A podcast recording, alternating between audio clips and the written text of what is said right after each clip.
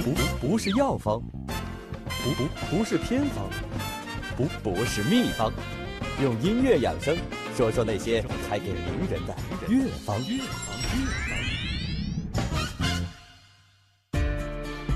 欢迎大家来到市民学堂，给名人开乐方的环节了。嗯，今天赵老师选择的这个人物叫做李雪健，是家喻户晓，尤其是中老年女性朋友非常喜欢的一个演员。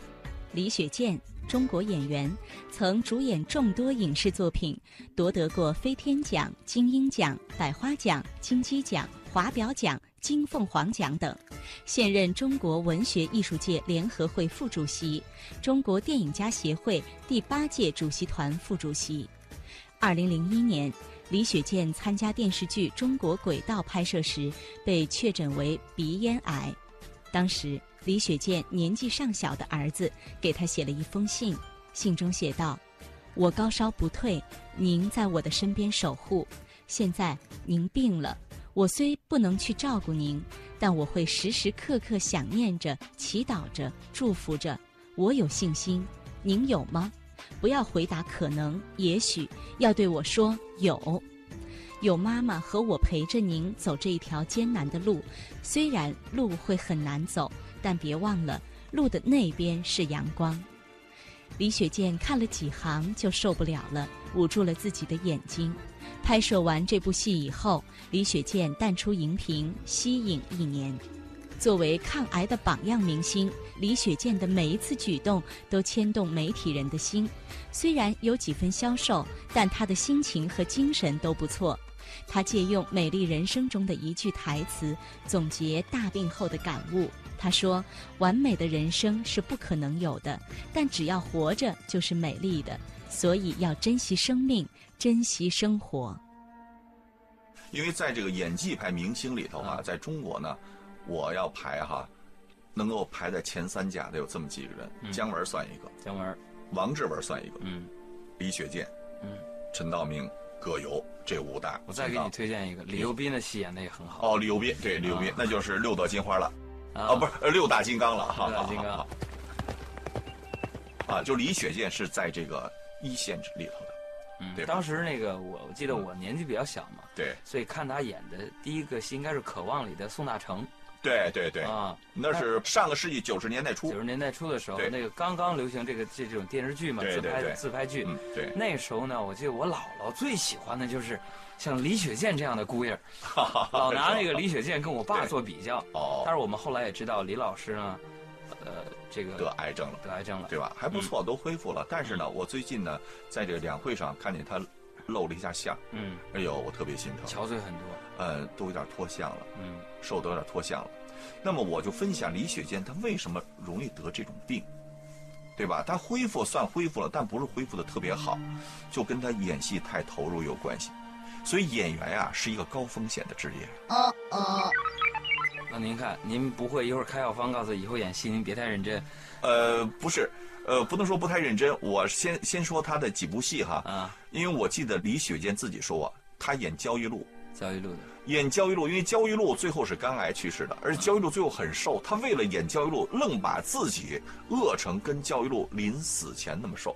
哎呦！据他自己讲，当他演完焦裕禄以后，他自己肝儿也疼上了。啊，你看看，但是不见得他就患了肝炎。潜意识吧？对吧？这这有关系的。咱们以前不说了吗？那个陈小旭吧，就演那个《红楼梦》里面的林黛玉，最后自己。也成林黛玉了嘛？嗯嗯嗯然后他演有一个电视叫《搭错车》，嗯，搭错车里头，那个父亲是个哑巴。后来也是据他讲，他后来自己就真差不多成了哑巴了，不会说话了。他体验角色体验的太深了。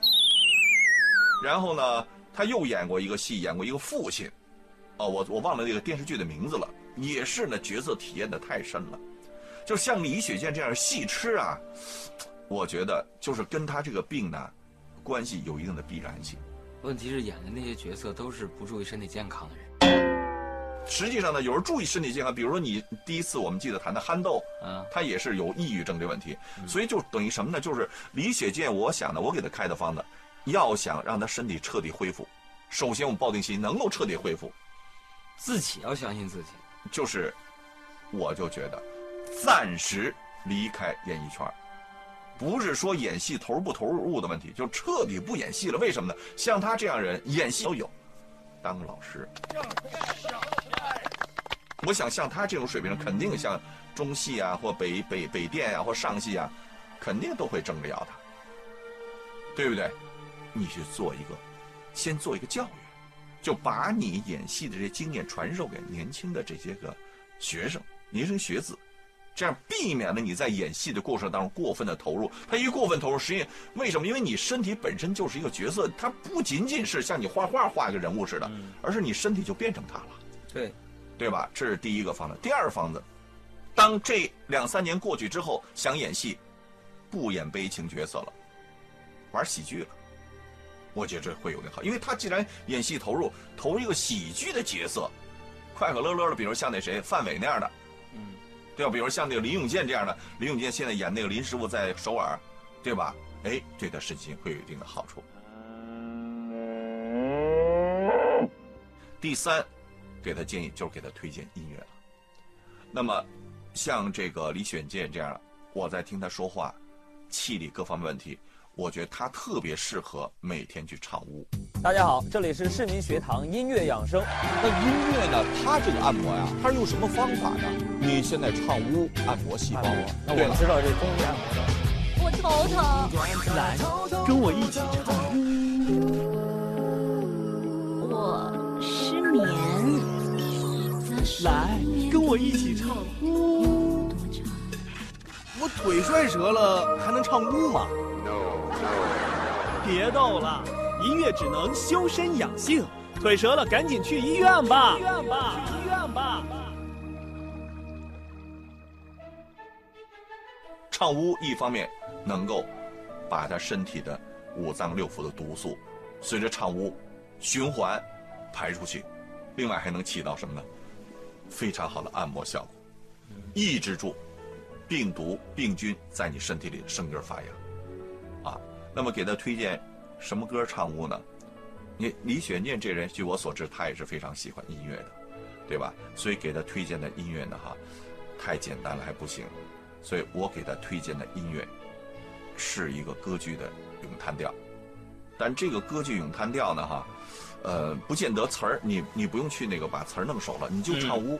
这个歌剧咏叹调是什么呢？是《魔鬼小夜曲》，是古诺写的歌剧《浮士德》里面这是一个男低音唱的咏叹调，特别好听，《魔鬼小夜曲》。把这个旋律学熟了以后呢，哎，用屋来唱。啊，是你唱这个魔鬼小夜曲，你在想是我身体的魔鬼，唱着唱着怎么样呢？给它排掉啊！当然，这个魔鬼跟他身体魔鬼没有关系。不过，我就觉得这音乐特别好听，啊，用它来唱巫。法国作曲家古诺自幼跟随母亲学习钢琴。一八三六年进入巴黎音乐学院学钢琴和作曲。一八三九年赴罗马进修。一八四二年回国途中访问维也纳、柏林等地，在莱比锡受到门德尔松的热情接待。回巴黎后任教堂管风琴师和歌队指挥。一八五二年担任奥费翁合唱团的指挥。一八五八年在抒情剧院工作。一八七零年，他迁居英国，得宠于王室。一八七四年返回法国。作曲家古诺早年热心宗教，第一部作品就是三声部弥撒曲。一八五五年所作的《圣塞西勒庆典弥撒曲》是对宗教音乐的一次改革。古诺五十年代转向了歌剧创作，但前两部歌剧《萨福》和《残酷的修女》均归于失败。使他名垂后世的是一八五九年创作的歌剧《浮士德》，这是一部典型的抒情歌剧。他使用现实主义的丰富多变而又自然的手法，将道白改为朗诵调，并增添了芭蕾舞场面，使其成为最受欢迎的歌剧之一。古诺一生有名的歌剧还有《罗密欧与朱丽叶》。当然，他除了创作十二部歌剧之外，还作有三部交响曲及声乐曲等。其中，《教皇进行曲》被采用为梵蒂冈国歌，而最流行于世且被大家熟知的音乐作品，则是《圣母颂》。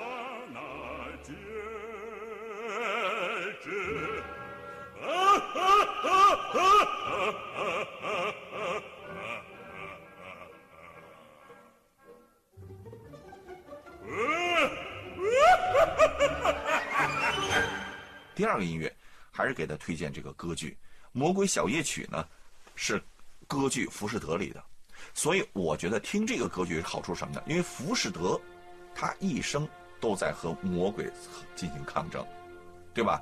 他一生是不满足，一旦他满足了，怎么样就被魔鬼把生命给带走了。所以这个戏挺有意思的，这是歌德啊写了六十年的一个戏啊，从二十岁开始写，写到八十岁才写完。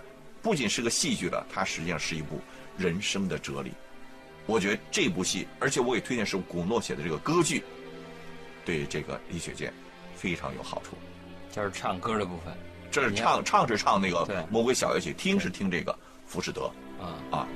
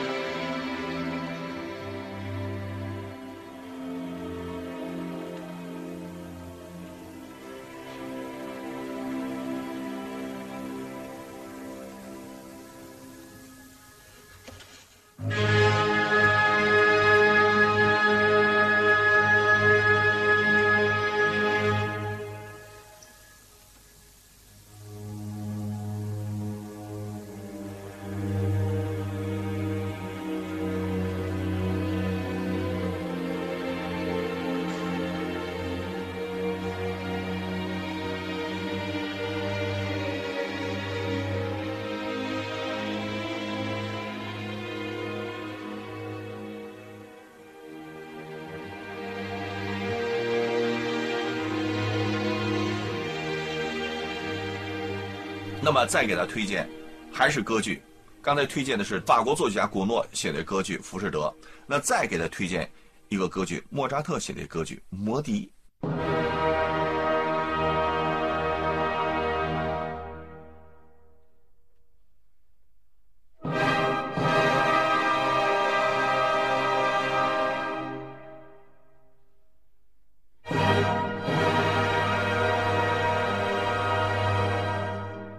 这个歌剧呢，因为是那个声音是特别顺，我觉得对于李雪健这样的，要听一些歌剧，听那声音哈，哎，特别合自己身体的律动，啊，它不像那个德国后来那歌剧，比如像那个瓦格纳写那歌剧，就是太庞大、太恢宏，一般人没有体力听不动，听不下去。比如像他那个呃《尼伯龙根指环》，好家伙，把全全部演演完得演二十多个小时，那一般得分四天演，对吧？一次演四五个小时，很累很累。所以呢，我不推荐这个，我推荐的，哎，那个奥地利那个作曲家莫扎特写的这个《魔笛》。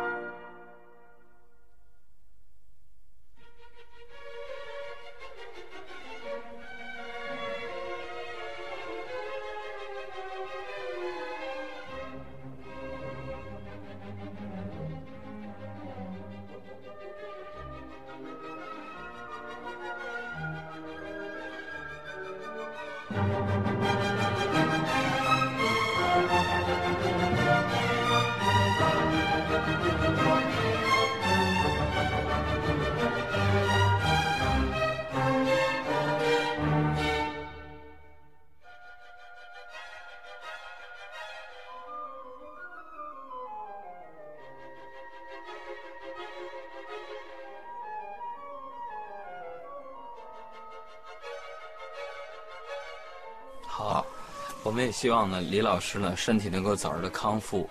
当然，作为呃他的影迷啊，或者电视剧迷，希望有更多的作品给我们。但是，希望这个前提是在我们喜欢的演员身体健康的前提之下。好感谢各位收听我们今天的市民学堂，给名人开乐方。我们下期再见。